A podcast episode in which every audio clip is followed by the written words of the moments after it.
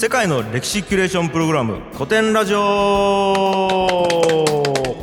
世界の歴史キュレーションプログラムCOTENラジオ、パーソナリティの株式会社ブック代表樋口清則です。はい、株式会社COTENの楊英氏です。はい、同じく株式会社COTENの室越龍之介です。このラジオは歴史を愛し、歴史の面白さを知りすぎてしまった株式会社COTENの皆さんと一緒に、学校の授業ではなかなか学べない国内外の歴史の面白さを学んじゃおうという番組です。お願いします。お願いします。深井さん、はい、あれなんか違う、はい、あ、この場所に座った人が自動的に深井君になるの。深井龍之介はあれですよね、あの器システムなんですね。システムなんですじゃあシステムとしての深井さん、実態としてはヤンヤンさんに話を聞きたいんですけど今日深井さんがね、いない状態でちょっと撮っていくっていうことですよね。はい、うん、そうですね、はいはい、いやー、なんかね、いろいろありますね。なんか深井さんがいたりいなかったり、樋口がいたりいなかったりなのでちょっとまた雰囲気が変わってくるかもしれないですね。そうですね、まあ、裏話じゃないですけれども、なんかこう、もし樋口さんから何かこう近況とかあれば、ちょっと冒頭とかでも聞きたいですね。そうですね、はい、じゃあ、まずテーマ発表しちゃいましょうか。はい、あ、そうですね、はいはい、社会福祉の歴史、僕たち一人じゃ生きられないからということなんですけども、これまず本編で、まず老いと死をやりましたね。うんうんうん、でその後障害の歴史やって、で、はい、まあなんかまとめみたいなイメージになるのかな。そうですね。はい、老いと死と、うん、まあ、あの障害というのを本編でもやってきましたけど、もともとの構想としては、はい、今の僕たちの社会とか、はいはいはい、今の僕たちの社会が今後どうなるのかっていうのを考えるために、はいはいはい、今の現状を整理したいよねと、そしてその歴史を整理したいよね、うん、で僕たちの社会の中でどういうふうなことを扱うかっていうと、社会福祉だよねっていう話になってたわけなんですよね。だからまあ一応そういう順番があって、はい、最後社会福祉に来たっていうことと思うんですけど、はい、うん、あのここでさっきねヤンヤンさんに振ってくれましたけど、うん、僕ちょっと報告がありまして、はい、多分これね、皆さんお聞きいただいてる時にはもうすでにね、知ってる方いらっしゃるかもしれないですけど、あの第2子が生まれまして、うん、おめでとうございます。ありがとうございます。あのゆいたっていう名前の、はい、まあ、長男虎之助に引き続きですね、2人目の男の子が生まれたんですけど、うん、まあ、ダウン症なんですね。うん、21トリソミーっていう、まあ、ダウン症の中の1個の障害を持ってもらったんですけど、うんうん、いやなんかこれがまたすごく感慨深くて、はい、うん、障害の歴史を撮ってる時ってまだそれ知らないんですよ。あ、まだ妊娠中 そうだったんですね。でまさか自分の子供がその該当するとは思ってないんですよ、うん、今話している人たちに、うんうん、今この会話の中に出ているその障害者という人たちの中に該当するって思ってなくて聞いてるんですね、うん、話を、うんうん、で、はあ、なるほど、そういうこともあるかって聞いてたのがあってなってで、まあこれ、本当に最初に言っときたいのが、僕はとてもポジティブに捉えてるんですよ。うんうん、多分人によってはとてもなんていうか、受け入れ悲壮感があったりとか、受け入れがたいっていう捉え方もしている方もいらっしゃるだろうし、正直今このCOTEN来る聞いてる方の中にも同じ境遇の人いるんじゃないかと思っていて、で受け入れられてない方もいらっしゃると思います。で僕そういう方々のことを全く否定はできない、否定するつもりすらないですけど、僕はとりあえず今のところ障害の歴史までを全部聞いて、で生まれたっていうところでとてもポジティブに捉えてるんですよ。はい、でもなんかむしろ、あ、なんかこれも運命というか、僕の選ぶ道がまあ提示されたなって思っていて、だから結構ポジティブに、じゃあ明日から何をすべきかみたいなことを毎日考えてる中で、で社会福祉の歴史を今日聞くっていう、これねすごいドキュメンタリーやなって思ってます。なんか確かにそうですよね。なんかこれまで老いと死の歴史とか障害の歴史っていう話をすると、例えば僕のような独身で身体的に健康で普通に仕事をしている人っていうと、その社会福祉みたいなのと、まあある意味で無縁っていうか、我が事とは捉えられないと思うんですよ。ただその今回の樋口さんの身に起きたことっていうか、そのお子さんがダウン症であったこともそうだと思うんですけれども、実はこの社会福祉の射程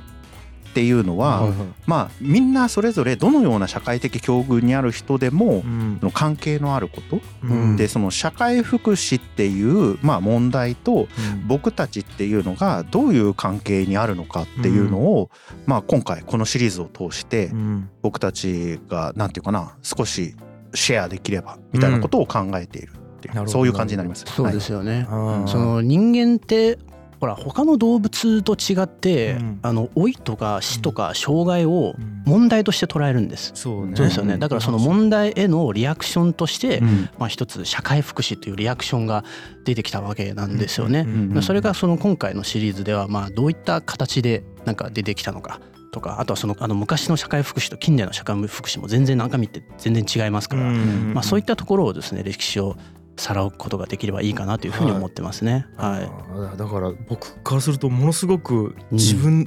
ごとに急になったっていうことなので、もう今日めちゃめちゃ楽しみでした、うん、楽しみっていうか、なんかちゃんと聞きたいなっていうのがいつも以上に思って今日来たんですけど、うん、はい、ということで、はいはい、ちょっとじゃあ聞いていきたいなと思います。お願いします。お願いします、はい、例えばね、社会福祉とは何かっていう問題があると思うんですよ、うんうん、はい、うん、僕たち社会福祉っていう言葉を聞いて単純にイメージするのは、例えばもうこれまで話したように障害者の方に対する福祉サービスだったりとか、高齢者の方に対する福祉サービス、うん、子どもに対する福祉サービスとかいうことを考えると思うんですよね、うん、はい、でも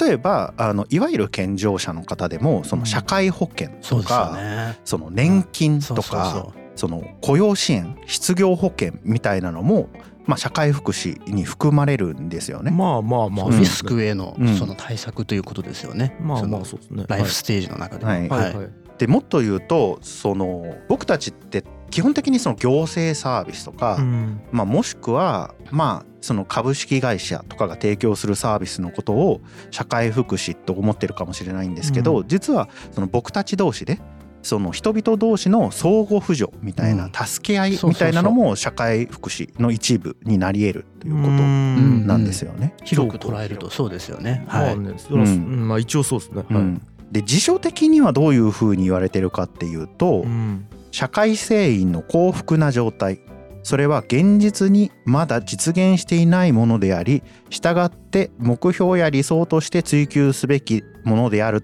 とされることが多い。もしくはこの社会成員の幸福な状態っていうのを作り出すための制度や政策や実践などっていうのを、まあ、社会福祉と僕たちは呼んでいるよと。だから、まあ、ここでお伝えしたいのは、僕たちがイメージしているより社会福祉の領域ってちょっと広い、うんうん、だからその高齢者の方がそのお隣さんにいた時に、その高齢者の方を気にかけたりとか、例えば買い物の手伝いをしてあげるみたいなのも、広い概念では社会福祉の中に入る、うんうん、僕たちが助け合う、人間が助け合うみたいなことが、まあ基本的には社会福祉なんだっていう話ですよね、まあ、あとなんか定義に面白いですね、うん、なんかまだ実現してないっていう意味がバッと含まれてるのが目指すっていう感じが含まれてるんですね、うん、そうですね。社会全員の幸福だから、まあそっか、まあ確かにね、まあ難しいかもなと思いますよね。まあね、それはそうか、うん、でそれを目指すために僕たち頑張りますよみたいなための言葉としてあるんだっていうことですよね、うん、まあですね、はい、でこの社会福祉っていうものを僕たちがね、今回シリーズ作るために勉強して面白かった点っていうのは何点かあるんですよ。はい、で一つは僕たちが今思い描くような社会福祉、つまりどっちかというとさっきの意味で言うと2番目の意味ですよね、うん、制度や政策や実践っていう、うん、この社会福祉制度みたいなのは、うん、歴史上比較的最近、もう本当に第二次世界大戦以後に社会実装されてるものなんですよ、うん、僕たちなんかこれがあるのが当たり前って思ってるんだけど、その人類史50万年の中でそれが本当に機能してるのって本当50年から70年ぐらいの間、短いし、もう一つはなぜそのタイミングに社会福祉が社会実装されたかっていうと、その2回世界大戦が起きちゃったからなんですよね、はい、世界大戦って悲惨じゃないですか、はい、って戦争が終わると社会って不景気になるんですよね。確かに。で大量の失業者が出る、うん、でしかも戦争から帰ってきた人は障害を負ってたりとかする、働けない、もしくはその旦那さんとか息子さんとかが戦地で亡くなられて、女性の方が、まあ、当時自分で働くっていうのもあんまならない社会ですからね、一人で家に残されるみたいなことになった時に、その人たちの生活っていうのを誰かがどうにかしなきゃいけないってなるわけですよね、はい、そうすると戦争した主体は誰かっていう話になって、それって国家じゃんっていう話になるんですよね、そうするとその国家が主体的に社会福祉、その人たちを援助することで社会の幸福実現をするみたいなことのインセンティブとモチベーションみたいなのが出てくるわけですよね。欠服っつう感覚もあるな、国がしでかしたんやから、国が欠服っつうことか、なるほど。でもう一つはこの社会の中の構成員の相互扶助っていうのは、これは近代に限ったことじゃない、現代に限ったことじゃないんだけれども、もともと弱者のためのものじゃないんですよ。今その例えば生活保護の文脈とかでよくあると思うんですよね、その生活保護を受けるのはその自己責任であり、社会に対してお荷物なんだみたいな言い方をする方いらっしゃると思うんですよね、でその人たちの感覚ではその社会福祉っていうのを受ける人たちっていうのは弱者であり、その弱者のために国が社会福祉をやっているっていう感覚があるからそういうことを言うと思うんですよ。なるほど。けど歴史を見てみるとこれから分かってくると思うんですけど、そうじゃないんですよね。弱者の救済のためのシステムじゃないんですよ。僕たちこの社会の構成員全体のためのシステムなんですよねこれ。ちょっと、あれかもしれないですけど、障害の歴史の最後で深井さんが言っていた、障害者に対して、分配をするっていう時に、こう救うみたいなイメージじゃなくて投資をするみたいなイメージにすると社会変わるみたいなこと言ってたんですよね、なんかそれの感覚に近い意味なんですかね。それも含まれると思うんです。なるほど、いろいろな感覚があるんだけれども、少なくともなんていうのかな、社会の中に強者がいて、その強者がお恵みとして弱者を救ってるわけじゃないんですよね、それねちょうど障害者の時に、ありましたね、障害者の話をしてる時全員のメリットのためにやってるんですこれ。っていうのをこれから見ていきたいと思います。なるほど。近代になってからということですかね。まあ近代になると全員のためなんだけれども、建前がね建てられる。全近代における社会福祉ってあるんですよね。例えばその封建社会、王様がその弱者救済するみたいなのもあるんだけど、それも別に弱者のために王様が救ってやるわけじゃないんですよね。それはなんか王様とか社会の上層部の人たち、その強者の人が自分たちの利益のために弱者を守るみたいなことをする。そうですよね。後でちょっと話しますけど、自分が治める小領域を安定化させるためにその施しをやったりとか、あとは障害の歴史の時でも話しましたけれども、その施しをやる意味がやっぱりその自分の名声だったりとか自分の評価だったりとか宗教的に救われるから結果的に弱者救済をするっていう。だからその同じその行為から見てなんか弱者救済とか誰かなんか社会福祉をやるに見えても、まあ実際そのスタート地点がやっぱり時代によって違ったりとかしてるんですよね、なるほどね。モチベーションとか何でやるかとかね、スタート地点とか、なるほど、それは確かに違いそうやなですね。なるほど。で今回のそのシリーズでは昔の話もしますけれども、主に近代の社会福祉についてを中心に話そうかなというふうに思います、でしかもその近代といっても国家が社会福祉の担い手になってリソースをどんどん投入していくようになったのが、まあ近代なんですけれども、社会福祉が制度としてダイナミックに動き始めた時代だったんですよね、それを今回はメインに話します、もちろんその社会福祉の担い手っていうのも国家以外にもたくさんありますよね、地域コミュニティだったりとか企業だったりとか宗教団体だったりとか NPO とかいろんなプレイヤーがいるわけですけれども、今回は国家による社会福祉制度という、それを中心にちょっと話していこうかなというふうに思います、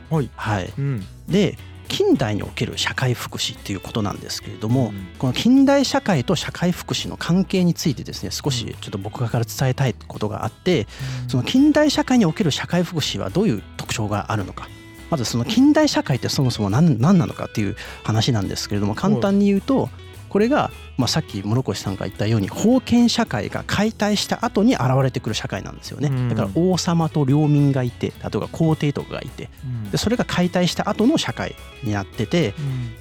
アプリケーション的には、社会のアプリケーション的には資本主義と民主主義が実装されているっていうふうに一般的には言われてますよね。でこのような社会において人間っていうのは基本的にその独立した個人なんですよね。独立した個人が基礎になって構成される社会であるわけなんですよね。なので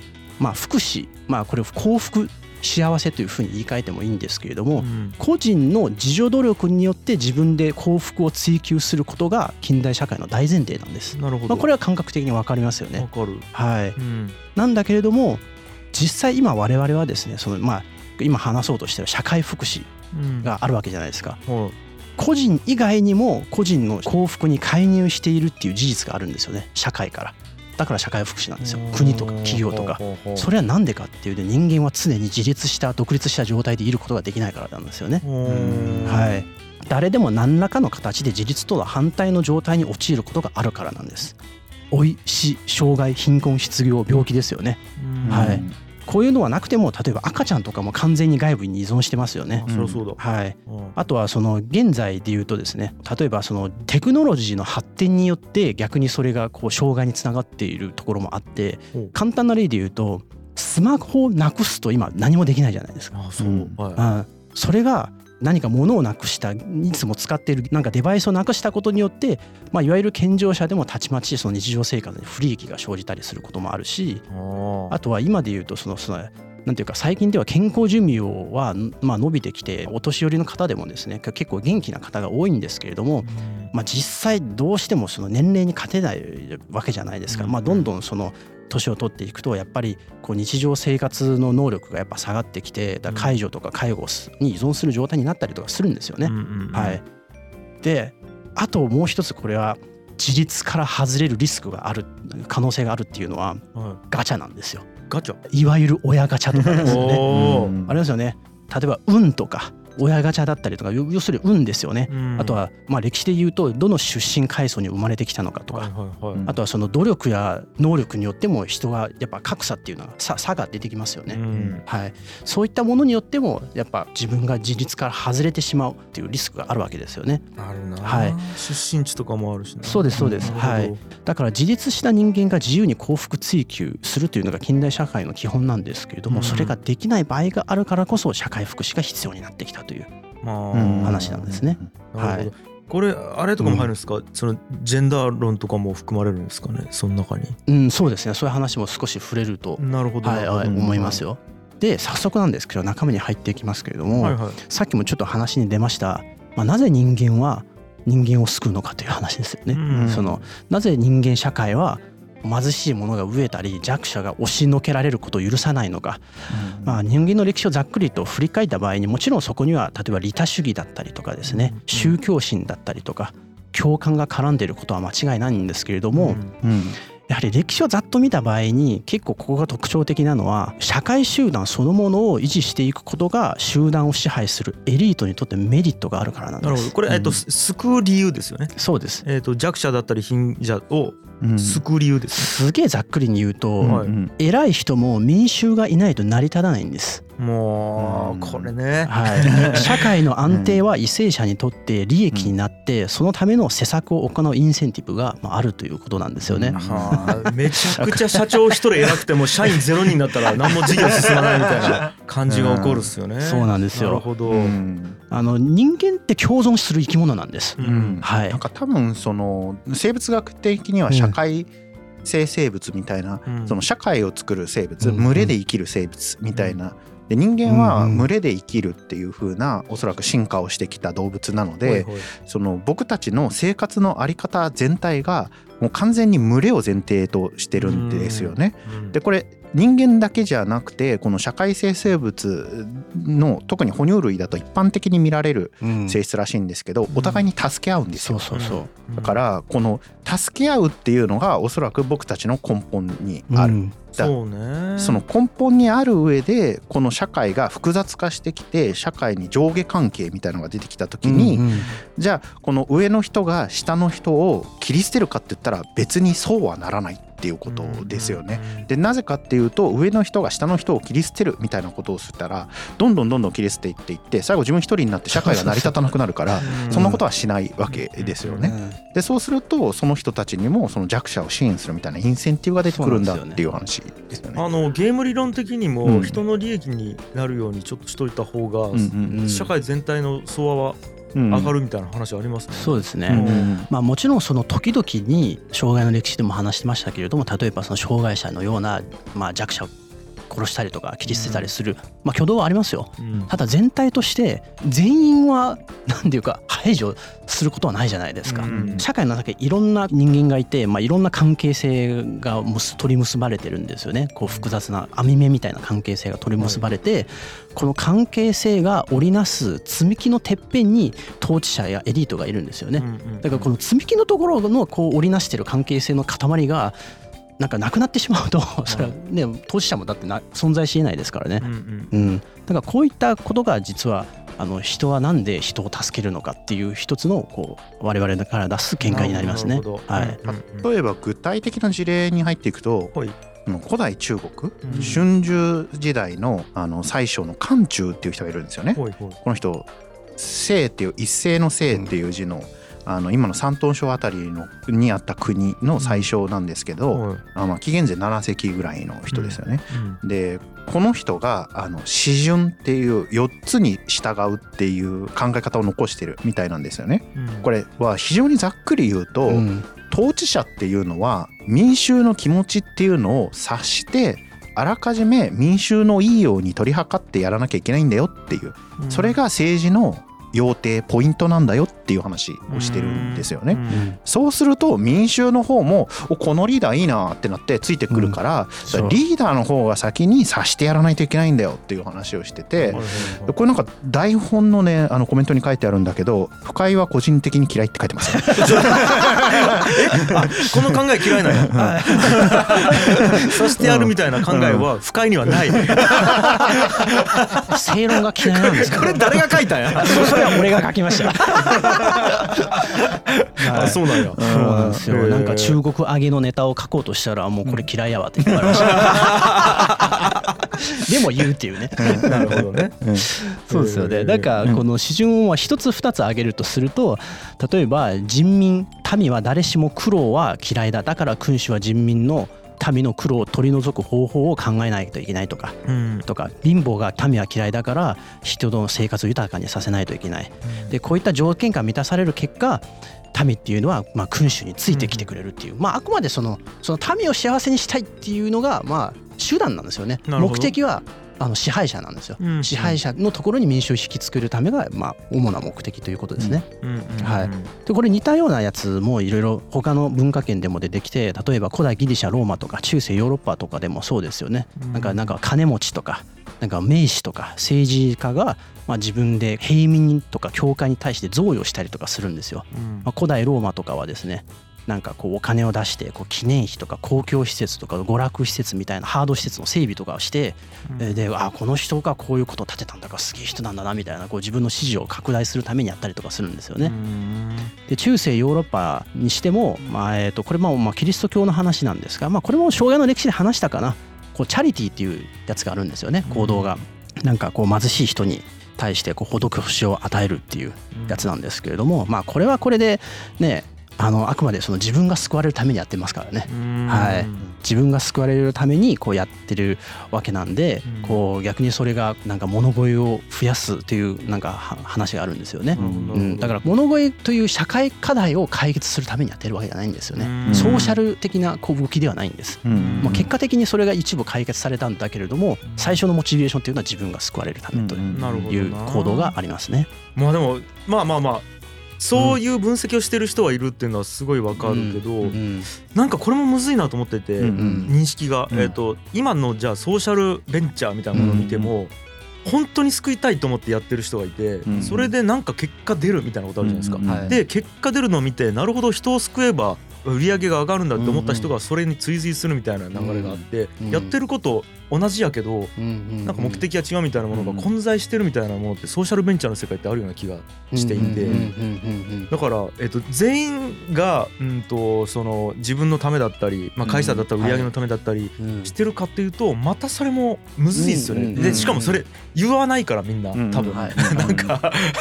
本当のところどうなのかなっていうのはどう分析するかによって変わるような気もしたな。なんかとかもありますね。そうですよね、だからどのように評価するみたいなのがやっぱ結構難しいかなとは思うんですよ、で今でもこういうそのキリスト教会の流れを組んだチャリティー活動とか、例えばそのお金持ちの人たちが集まって、その慈善団体とかその NPO とか NGO とかに寄付をするっていう習慣っていうのは、まあ日本にもあるし、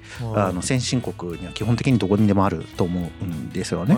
でそのお金を出すお金持ちの人たちとか教会の人たちが、まあ信心とかそのなんていうかな、習慣上やっているからといって、そのお金でその解決できることを解決できてるっていう事実は事実としてあるみたいな、そのなんかその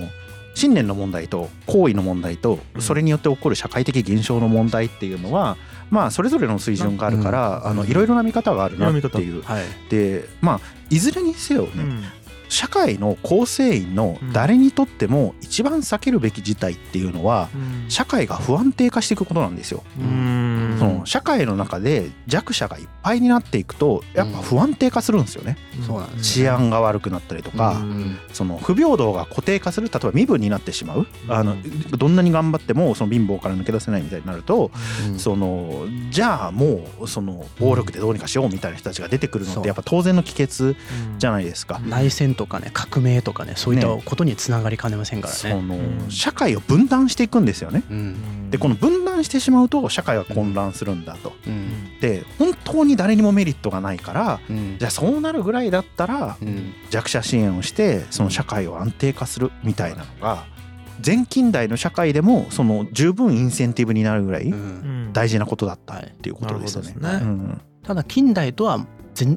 一番違うところは、その弱者とか民衆が救われるべきっていうことは当然ではないんです。あくまでこう支配者側のその為政者側の気持ち次第なんですよね。なるほど。そう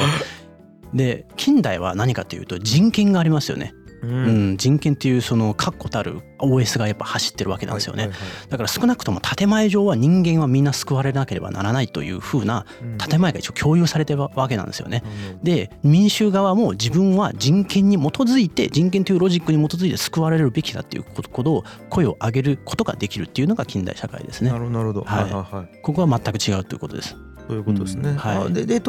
個人的には人権が嫌いなんでしたっけ、深井さんは。あ、違う、人権は好きなんじゃないかな。あ、そうか、間違った。特に自分の人権があることは大好きだったんですよ。そうか、基準が個人的に、なるほどね。まあだからそう根底のモチベーションというかロジックというか、人権ベースなのか統治者の気分ベースなのかが、さじ加減で違います。それはそうだ。でここからがもうちょっともういきなり近代の福祉にちょっと話を持っていこうかなというふうに思ってます。で主にイギリスを中心に話を展開させていただきたいなというふうに思ってて、でやっぱり社会福祉によってやっぱイギリスがですね、まあ結構パイオニアっていうかそういったこう位置づけなんですよね、だから今回はこうイギリスをちょっと一つの例として出していきたいなというふうに思います。産業革命とか近代化みたいなのが一番初めに起きた国なんで、全ての国のモデルケースとなるような、まあ、実験的な試みっていうのが結構イギリスで起きていくんですよね。だからイギリスを見ていくとその近代社会みたいなのが、まあ見えてくるものがあるっていう感じですよね、ですね、はい。でこの近代に入る前のその封建時代の福祉も、これも簡単にさらっと言いますけれども、まあ例えば農村とかでは助け合いっていうのがまあ普通にやっぱありましたね、ありました。で農村ってその領主さんがですねこう自分のこう経済基盤である土地をまあ所有してて、まあ、その下にこう農民がですね、まあ、正確に言うと農奴、まあ、奴隷みたいな農民なんですけれども、まあ、が働いてたわけなんですが、この農奴の間での連帯意識に基づく相互扶助っていうのがまあありました。こう助け合いですよね。で助け合ってこうまあ病気とか災害に対してこうなんとかみんなで生きろうぜっていうことは実際に歴史としてはありました。はい。もちろんその領主に対しても、まあ、さっきの話も繰り返しになるんですけれども、やっぱりこう自分のところでなんかこう戦争とかも起きたりするのも嫌だし、まあ、流行り病とか、あとはそのこう不作の年とかあったりするじゃないですか、農作物の。でこういったことがまあ起きるためにやっぱり自分のところで起きているので、まあ、社会が不安定化になるわけですよ。まあ、そういう時にこうまあ領主はやっぱりこうなんていうか施しを与えたりとか民衆を保護するような政策をまあやったりとかは実際はしてます。はい。で一方では都市で何があったかというと、都市ってギルドっていうものがあったんですよね。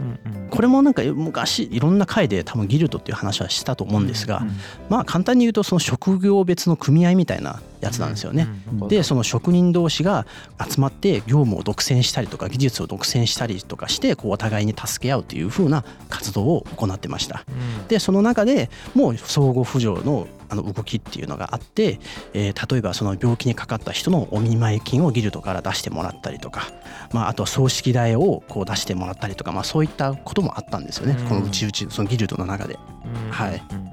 であともう一つ封建時代のまあ社会福祉でいうと、まあキリスト教の救済ですよね。これもなんかさっきもちょっと話したんですけれども、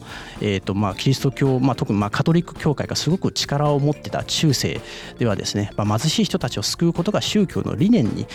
かなってたので、まあ王とか貴族とか修道院によって大規模な慈善活動が行われていました。はい。ただその慈善活動というのは救済が必要な人へのまあ課題の解決とかというよりもむしろこう施しをする側の神への義務というふうにされてましたね。はい、前近代、つまり国が社会福祉を始める前ってその担い手がいろいろだったんですよ。そういうことですよね。はい、ギルドとか教会とか、そういったいろいろなものが社会福祉を担って、まあ、基本的には相互扶助をやってたわけですよね。つまり国家みたいなバーン超強い存在がいて、その存在がどうにかするっていうより、まあ、身内で助け合って生きていきましたみたいな、まあ、そういう感じ。なんか、サークルの部費みたいな感覚かなと思ったんですよ。なんかね、例えばじゃあ軽音楽部でいうと、ドラム壊れたらドラマーが出さないといけないのおかしい、でギターアンプ壊れたらギタリストが出さないといけないのおかしいから、部費っていう形で全員から集めといて、ドラム壊れたらそれを使うみたいな、なんかこう保険みたいな、なんかわかんないですけど、なんかそれの延長の感覚かなって今思ってたんですよね。ギルドとかまさになんかこうね、そうですね、そういうのもあると思うし、まあ、皆さんが住まれてる地域でどうか分かんないですけど、なんか組とか町内とかがあるところありますよね。で町会費集めて、何かあった時、冠婚葬祭の時にちょっとそこから出したりとか、まあ、お葬式の時にその町内から人手を出してどうにかしたりとか、まあ、なんかそういうのに近い。多分会社の中にもありますよね。なんかそのお茶菓子代みたいなのを集めておいて、その何かあった時に、お子さん生まれた時にみんなからその金布出るみたいなのとか、なんかそういうのの延長線上でもう少し重い事態、重大な事態にも対応してたって感じかなと思うんですよね。ここで一つ論点を出すとすれば、人間は自分の仲間、コミュニティしか助けないってことなんです。なんかこれどっち怖い話だね。俺らの仲間俺ら3人は仲間っすよね。こう仲間うち、その自分のコミュニティというか自分の仲間所属している組織の人はまあ同じメンバーだから助けますけど、じゃあその組織以外の人がから助けを求めた場合にどうするのっていう、誰を自分の仲間として認めるか認めないかっていうのが実はここでは一つ論点としてあるんですよね。そうね。これが後々がですね、もう今に続く人類の認知特性として現れてくるんですよ。どこで線を引くかですよね。誰が仲間なのか、誰を社会の一員として認めるのか。本当だ。だからその老いでもそうだったじゃないですか、死でもそうだったじゃないですか、障害でもそうだったじゃないですか。どこで線を引いて私たちと私たち以外みたいなのを考えるのか。でこれがその社会福祉の、つまり自分の仲間みたいなものもどこで線を引くのかみたいなとこがポイントなってくるんですよね。で誰に対して社会のリソースを配分するのか、うん、判断基準をどうするのかという、うんうん、いやちょっとエグい話になってきますね。これ面白いのがですね、うん、今COTENで株式会社COTENで、うん、禅の研究っていうのをやってるんですよ。禅？ソーシャルグッド。ああ、良いの方の善ですね。座禅の善じゃない。座禅の善じゃない。僕たちってどの社会でもこれがいいみたいなの持ってるじゃないですか。善の観念みたいなの持ってるじゃないですか、うん、これがまあ正義でありこれが正義じゃないとか、うん、これが良いものでありこれが良いものではないみたいなのっていうのを持ってるじゃないですか、うん、それをまあいろいろ僕たちが知っている社会や文化や哲学とか思想とかっていうのを集めてきて並べてみて、人間っていうのがどういうものを良いと考えているのかっていうものを見てみようってしてるんですよね。面白いそれ、うん、これめっちゃ面白いんですけど、めちゃくちゃ面白そう、はい、これでも同じ見解が出てるんですよね。いろんな人が良いっていうのは何かっていうと、我々が誰かを脅かさないことなんですよね、多くの社会で。それを我々っていうのが誰を示すのか、その誰かをっていうのが誰を示すのか、脅かさないっていうのがどういう状態なのかが文化や社会によって違う。ちょっと待って、我々が誰かを脅かさないんですね、うんうん、もっと言うと多くの文化で我々が我々を脅かさないってなってるんですよ。自分が全部どっちにも含まれてる、はい、そうそうそうそうそう、はいはい、そのギリシャ世界で言うと、はい、そのポリスっていう都市国家がありますよね、うんうん、ポリスのその政治の参政権がある人、投票権がある人っていうのが、その投票権がある人のその投票権を奪わないみたいなのが大事なんですよね。それが善なんですよ。でそれが最も規定の概念として、いろいろなじゃあこうしたらいいよね、ああしたらいいよねっていう話が派生していくんですよね。これがその基本的には中国でもそうだしインドでもそうなんだが、その我々っていう主体をどう見るのか、ポリスの仲間と見るのか、自分の氏族っていうか家族と見るのか、その血縁関係と見るのか、それともその自然全体と見るのかで、なんか外向きは違う、うん、バリエーションは出てくるんだけど、だからそこが人類にとってものすごく大事。誰が仲間なのか、自分たちは誰を仲間と見なしているのかみたいな、うん、だからすっごい素晴らしいことを言っているんだが奴隷には適用されないとか、すっごい素晴らしいんだけど異民族には適用されないみたいなのがあるんですよ。面白い、うん、面白いですね、うん、いやもう僕ぐらいになると無益な摂取をしたくないから蚊殺さないみたいな感じになってるんですよ。そうそれなんかの宗教にありました中国そうジャイナ教とかはなんかそんな感じなんですよね。もう無益な、だから宇宙全体とか自然界全体とかが仲間だから、それを傷つけたりとかするのは我々が我々を脅かさないの中に入ってくるんですよ、うん、その宇宙全体の一部みたいな感覚とかね、うん、でもなんかそれあんまり広くしすぎるとガンディみたいに、うん、いやなんか薄まりすぎて、うん、じゃあ自分の息子はグレるみたいな、うんこともあるし、なるほど。まあいずれにせよ要は人間が誰を仲間とみなすかっていうことが結構僕たちの社会っていうものを、まああるいは誰かの社会っていうものを見るときにすごく大事な視点。面白い、うんはい、でブラインドスポットですね、うん、これがこのシリーズで伝えたいことのメインかもしれないですね。めちゃくちゃ面白い。やっぱりどうしてもやってることとか思想にフォーカスしますからね、うんうんうん、対象とか定義、はい、誰かそうそうスコープというかはちょっとぼやきますよね、うん、そうみんなを助けたいみたいに言うんだけど、うん、みんなっていうのをよく見てみたら奴隷は含まれてないとか移民は含まれてないとかになってくるんですよね。なんともな、なんともですよ、はい、でまた、そこでコンフリクションが起きるというか矛盾が生じるというか、うん仲間を救うためには仲間以外から搾取をするみたいなことも時には必要になるから、うんうんうん、敵がいないとまたこれ救えないみたいなことが出てきますよね、うんうん、いないとというか定義してそこから奪わないといけないみたいなものも出てくるっすよね、うんまあ、社会的状況としてそういうこともありますよね、うん、ですよね、うんうん、だからそこの線引きしない方がいいとももしかしたら言えないなだろうなと思ったんですよね。うん線引きしないっていうことは多分できないです。でそれは多分僕たちがその社会性動物だから、うん、僕たちのそのホモサピエンスの習性としてやっちゃう。群れるからね。群れるから、うんうん、面白い、うん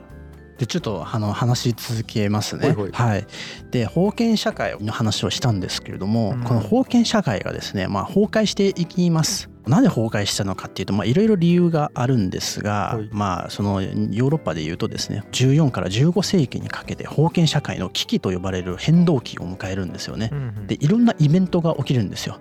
例えばペストとか。あとはその穀物市場がこうシュリンクしたりとか、であとその領主の収入がその減ったりとか、うん、あとはその農民とか市民の反乱とかいろいろがあったんですよね、うんうん、でこの社会不安がこの時期に起こったことによって既存の相互扶助の仕組みがですね揺らぐわけなんですよね。揺らぐわけですのでこう物乞いだった、まあ、不労者とかですね、うんまあ、ちょっとまあ、ワードとして適切かどうか分かんないですけど一応その本の書いてあった通りに言うと、まあ、不労者とか、うん、あとはその貧民ですよね、貧しい民の増加ということが、まあ、起きていくわけですね、うんはいでまあ、起きていたこう原因をもう少しその追加で話すとですね一つはですねこれも障害の歴史で話したかな囲い込みっていうやつが起きるんですよね、うん、で囲い込みっていうのが、まあ、農業からこう羊の毛の生産に対してこう産業構造がシフトしていくんですけれどもその際に農地が転用されるんですよ牧草地にで農民が失業していくわけなんですよねパージされるんですよ農地から、はい、あとその修道院ですよね修道院の解体によってそれまで修道院は貧しい民をこう保護してたりとかしたんですけれどもそれが解き放たれるっていうね、うん、その宗教改革そう宗教改革によって、うん、でギルドも崩壊してきます、うん、ギルドはやっぱ古い組織なんですよ、うん、なぜ古い組織なのかというと資本主義とか産業革命が登場してきたわけなんですよね、うん、でこのようなこう OS の中で自由なものの生産とか流通とか人の雇用とか、うん、あと技術の活用っていうのが尊ばれるわけですよ、はい、この動きの中でギルドはやっぱ邪魔なんですよね、うん、だから徐々にギルドも崩壊していくと、まあ、職人たちがそうですギルドってその自分たちの権利を囲い込んじゃうから、うん、自由市場経済とコンフリクトしちゃうんですよ、うん、邪魔だから潰そうってなっちゃうんですよね、はいはいうん、でこれらを一言で言うと、まあ、土地に紐付けられた人たちが投げ出されて社会の治安が悪くなる。そしてこれがですね社会問題化するんですよ。で社会問題が出てきました。じゃあ土源が鮮度いかんと誰が出てきたのかとあれ東国原違いますよそのまま東髪型一緒ですからね僕と、はい、ここで出てきたプレイヤーが国家なんですよね。国家介入が強まっていく。要するに社会的な問題が大きくなってしまったために国家がこれを看過できなくなってきたということなんですよ、うん、なるほど。このような問題に対して1349年ですねこれはイングランドですよね。イングランドのエドワード3世という王様がですね労働者の勅令をですね交付するんですよ、うん、で最高賃金とか最低労働時間を治安判事っていうポジションの人に定めさせたりとかあとは物乞いとか不労を禁じたり違反者を厳しく処罰したりとか、まあ、そういったことをやり始めるわけなんですね。でこのあとさらに時代が下がるにつれてですよ物乞いとかあとはその不労者を強制的に取り締まるこう労働者勅令によるそのなんか政策が進められていくんですけどどんどん厳しくなっていくんですよね、うんまあ、ここでいうとまたその社会福祉今我々がイメージするような弱者のための社会福祉っていう感じではないんですよ、うん、もうどっちかというと彼らは社会問題であると、うん、だから排除しないといけないっていうような締め付けてこうクリーニングしないといけないっていう風な発想なんですよね、うん、だからこういうどんどん政策を厳しくしていくんだけれどもでもあまり効果が出ずにこう不労者の増加がどんどん深刻化していくっていう流れをたどっていきます。で結構まあ法令の改正とかでめちゃくちゃなんか厳しくなってたりとかしていくんですよ。例えばですよ物乞いをするものを働く力のあるものとないものとで分けて働けない物乞いの人は物乞いを許可を与えてやるんですよね、うんうんうん、で働けるのにこう物乞いをするものはこうムチ打ちの刑とかですねムチ打ちの刑とか、うん、あとはその何回もこう物乞いをしてはいけないのにやってしまったものは耳をですね削いだりとかみたいなそういったこう厳罰で臨んでたわけなんですね、はいうん、やばい僕 Amazon 欲しいものリスト公開してるから耳あるから大丈夫耳そがれる可能性ありますね危ないよかった現代ででこういったですねすげえ苛烈なこう厳しい対応の背景にはですね実は宗教改革あるんですよね。宗教改革によって人間に対する見方が変化があったっていう風な指摘があるんですよ。宗教改革ってコテンラジオではやりましたよね、うんはい、でここはですね何が変わったかというと、貧しい人たちに対する救いの事業ですね救うこと救貧事業というんですけれども、うん、救うことはですねカトリックのキリスト教的価値観と切り離されて、はいはいはい、貧困っていうのは本人たちのせいであるっていう風な観念が出てくるわけなんですよね。本人たちが怠けているからとか道徳がねえからだ、つまりその貧民個人に付随する問題として認識されるようになっていったんですよね。これがですね、いわゆるですね、今の我々がよく言う自己責任論につながってくるわけなんですよね。なんでお前は貧しいのか、それはお前が怠惰だからだみたいな。そう面白いですよね。これより前の教会っていうのは、一定 その宗教的倫理に従って、貧しいものを救うっていう動きをしてたんだけど、そのキリスト教内部での価値観の変化によって、その働くことと道徳みたいなのが結びついていくわけですよね。働くことが美徳になっていくわけですよ。でそうなってくると働かないやつは悪いやつになってくるわけですよね。でその働くことがいいことなのにやらないんだから、それは信心がないし、そいつらがキリスト教とかそいつらを助けるっていうのはあんま良くないことだよねっていう話になっていく。あれちょっと俺の記憶が正しかったら、なんでそうなったかっていうと、その宗教がデフォルトだった世界でもやっぱり資本主義社会で勝ち抜かないといけないみたいなところで、働くことを良しとするロジックみたいなものを宗教の中で作るしかなかったみたいな動きで、それはあれですよね、ウェーバーの有名なプロテスタンティズムの倫理と資本主義の精神、なんか超むずい本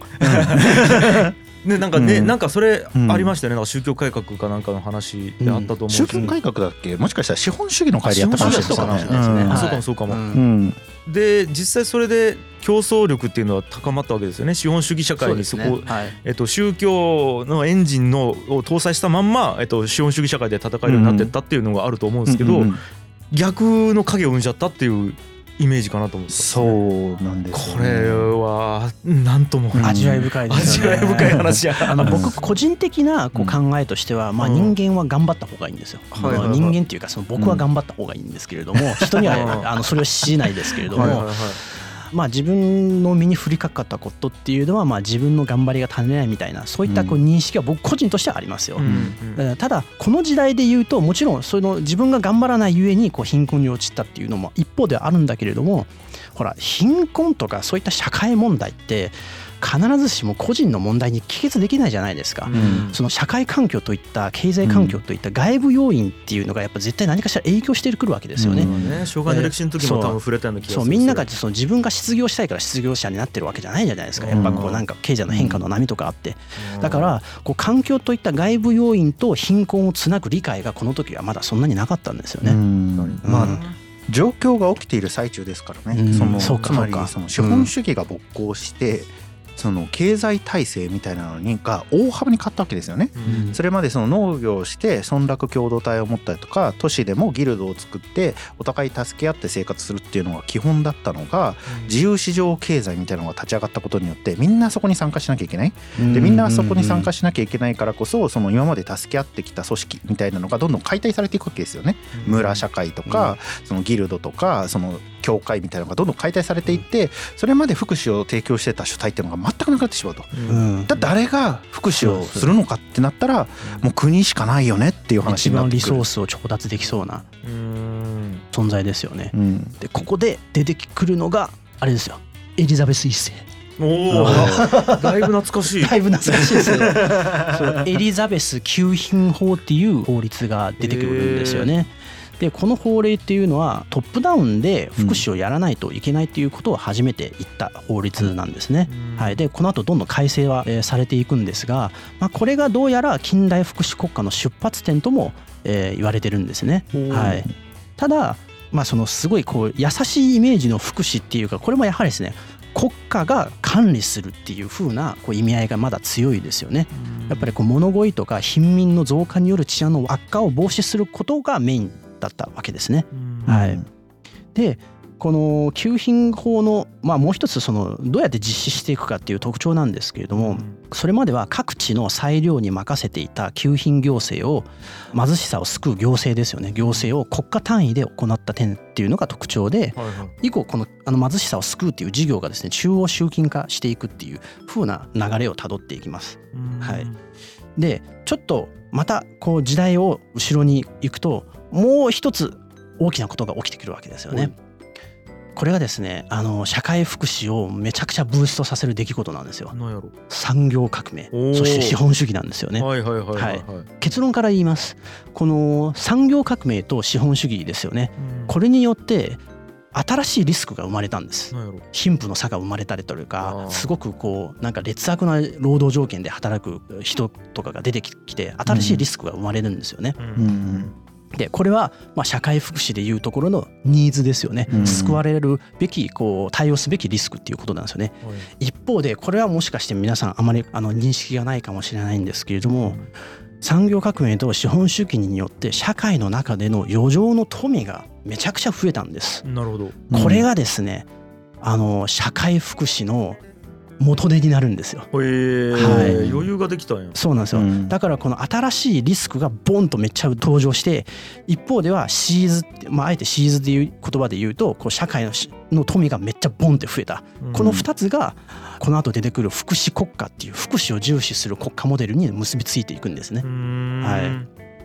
い、でこの工業化社会がやってくるわけなんですが、もうめちゃくちゃ初期の産業革命ってなんかすげえ野蛮なんですよだからもう本当こう労働法とか、その労働者のその人権とかなんかあんまりないみたいな感じで、働け稼げみたいな、そうそうそう、もうむしろもう労働者なんていうのはもう機械の付属物だみたいな、機械の稼働に合わせてお前ら働けみたいなそういったこう状況だったんですよね。マルクス会でちょっとやりましたよね。やったね。なんか悲惨な労働者みたいな絵が。そうなんですよ。すごく劣悪な労働条件を強いられてたわけだし、しかもその女性とか子供とかも安い労働力としてこき使われてたわけなんですよ、うんはい、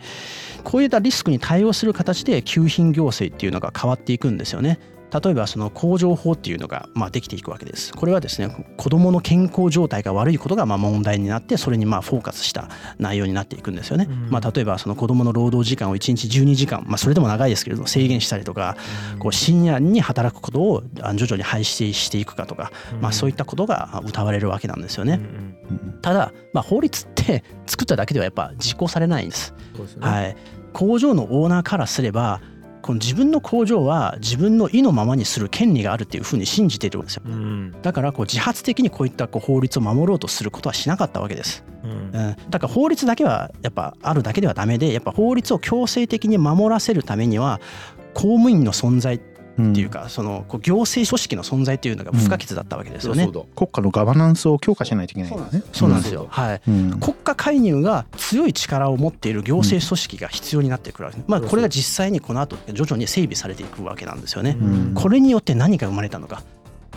国家介入が強くなっていくっていう現象が起きます、うん、国家がガンガン社会福祉に介入していくことができるようになっていくわけですよね、はいはいはい、法律と強い行政組織によって、うん、はい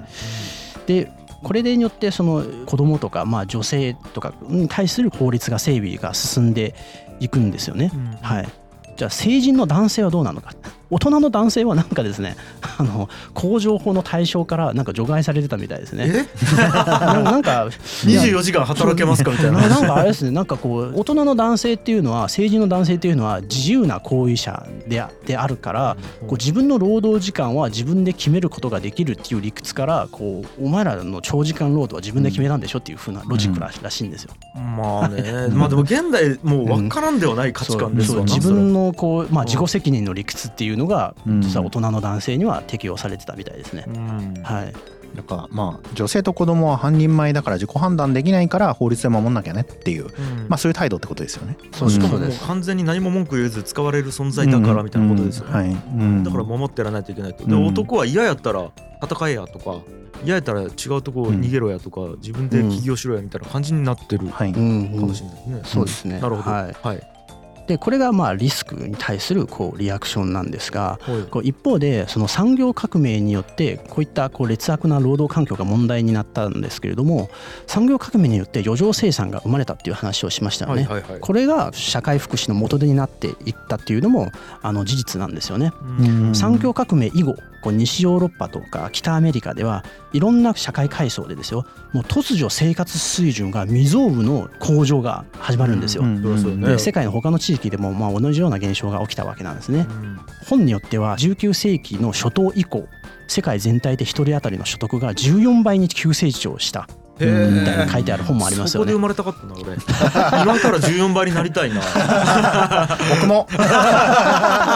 すごい14倍は平均寿命は2倍以上になったみたいな、うん、そういったこう時代だったわけですよね。だからこう何が言いたいかというと、産業革命とか資本主義っていうのはまあネガティブな文脈で語られることが多いんですけれども、それがなければ社会に分配する富の余剰分を生み出すことができなかった、うん、資本主義による富の創出がなければ福祉国家の基盤を作れなかった可能性があるということです、うんはい、なんかこれちょっとチップスになっちゃって本論とあんま関係ないんですけど、はい、マルサスの罠っていうのがその社会学の有名な考え方としてあるんですよ、うん、でこれどういうことかっていうと、人類の生産性が向上するとそれだけ人口が増えちゃうから、人類はいつまで経っても貧乏なままだっていう考え方なんですよね、うん、でこれを産業革命っていうのは突破したんですよね。今までの貧困状態から人類全体が抜け出すみたいなことをまあ初めて実現したみたいなことにまあなってるっていう。でこれがまあ2つのことを生み出したんだっていう。一つは新しい社会課題としての貧困問題とか労働者の権利の問題っていうのを生み出したし、もう一つはその余剰によってそういった生み出された課題っていうのを解決するためのリソースっていうのを手に入れたんだっていうことですよね、はいうん、そうですそうです。それは技術革命によってってことやな、はい、そうですね、はいまあ、ちなみにこれもチップスなんですけれども、うんあの産業化が進んでいった中であの専業主婦っていうものが誕生するんですよね。これはつまり何かというと性別役割分業っていうのが生まれるんですよ。男は工場で働いて女性は家の中でこう仕事するっていう働き方がこう性別に紐付けられていくっていうことも起きていきます。これもなんかでやったな、昔は生きるイコール仕事だったのが、生きるための仕事っていうのと生活っていうのが分けられていったっていう話が確かあったですよね。だから今まで専業とかいう言葉をつけなくても普通に家事をしてた人たちが専業という言葉がついたっていうね、うん、そうですよね。面白いですよね、これ昔の多くの庶民っていうのは仕事は大体まあ農業かまあ自営業の中で、でその中にその男も女も、ね、一緒になって働いてたんですけれども、工場とか出てくると男は工場で働いてで女性はこう家の中でこうやるっていうのが職場と住居が分離するようになったわけですね、うん、これがですねやっぱ後々のこう今でのそのジェンダーにつながっていく議論になりますよね。なるほどね、はい、でこういった変化が起きていく中でイギリスではですね1834年に新給品法っていうものが制定されます。これがですねいくつかの特徴があるんですけれども、給品っていうのは貧しさを救うということですね、はいはいはい、貧民がめっちゃ増えたんです、はいうん、めっちゃ増えたし、まあ、資本主義によって社会の余剰分の富が増大はしたはもののですね、はい、めっちゃこうコストがかかるようになったんですよね、うん、でこれに対応する側面もあったみたいです、うんはい、でまずその新給品法の特徴を簡単に言うとですね、救済は全国的により統一された方法でなされるべきであるっていうことですね、まあ、だから国レベルで運用を考えましょうという、もっとトップダウンもっと中央集権化するっていう風な特徴があります、はいはいはい、それまでは自治体レベルだったんでね。そうですね、割とそこが強かったですよね、なるほどね、はいはい、であとは救済をする対象を結構絞るっていう風な挙動が生まれたんですよね、この法律によって、うんうん、働けるものは必ず働けと、うん、前のその古い給品法の方では働けるけれども貧しい人っていうのはなんかワークハウスっていう施設に入れられてなんか強制労働みたいな感じにさせられてたんですけれども、それに対価で逃げ出す人がいたんですよね。で逃げ出した人もなんか救済をしてたみたいなんですけれども、新しいこの法律ではそれも廃止したと、要するに給品費用をまあ抑制する目的のためっていうことですよね。給品費用ってコストカット、コストカットですよね。だからこれなんでこの話を今ここで出したかというと、社会福祉ってものすごくコストがかかるんです。でそれは今にもつながる課題なんですよね。めちゃくちゃ今も社会福祉をコストがかかってて、でじゃあコストを削るとなった場合、じゃあ何でしょう、こう高齢者の社会福祉費用を削るのかとか、じゃあ小高齢者の社会福祉費用はそのままで、じゃあその若者とか子どもに対する社会福祉費用は少ないままでいいのかどうかみたいな、そういう議論がありますよね、でリソース分配するってことは何が必要で何が必要じゃないかっていうことを決めるっていう必要があるっていうね、ですね、はい、なるほどね。でもう一つ特徴が新給品法の特徴でいうと、劣等処遇の原則っていうのがあるんですよね。これは何かというと、給品事業のサービスを受ける対象者の生活水準は一般の労働者の一番賃金の安い最下層の者の生活水準を上回ってはいけないということなんですよね。つまり社会福祉サービスを受けるのであれば、もう贅沢はすんなということです。贅沢はできないということなんですよね。今の生活保護の、ね、はい、考え方にもおそらく通じるような気がする。これもコスト増を抑えようとする考え方が底辺にあるということですね。まあそうですよね。はい。ただこの新給品法によって給品コストの削減に一定の効果はあったみたいですね。あったんだけれども、社会の貧困問題を根本的に解決することはやっぱできなかったそうですね。はい。これが当時のイギリスの状況でした。なるほど。はい、っていうのが1話ですね。ちょっと長かったですけれども、はい、うん、なるほどね。いや結構やっぱ障害の歴史とかを勉強してるので、すげえスッと入ってくるですね。なるほど、リソース配分難しいよねとか、救うってことは救わない人を定義することやなっていうこととか。だから大体その今の今日での社会福祉の論点になるようなことっていうのはこの時でもまあ割と結構出てきてるっていうこ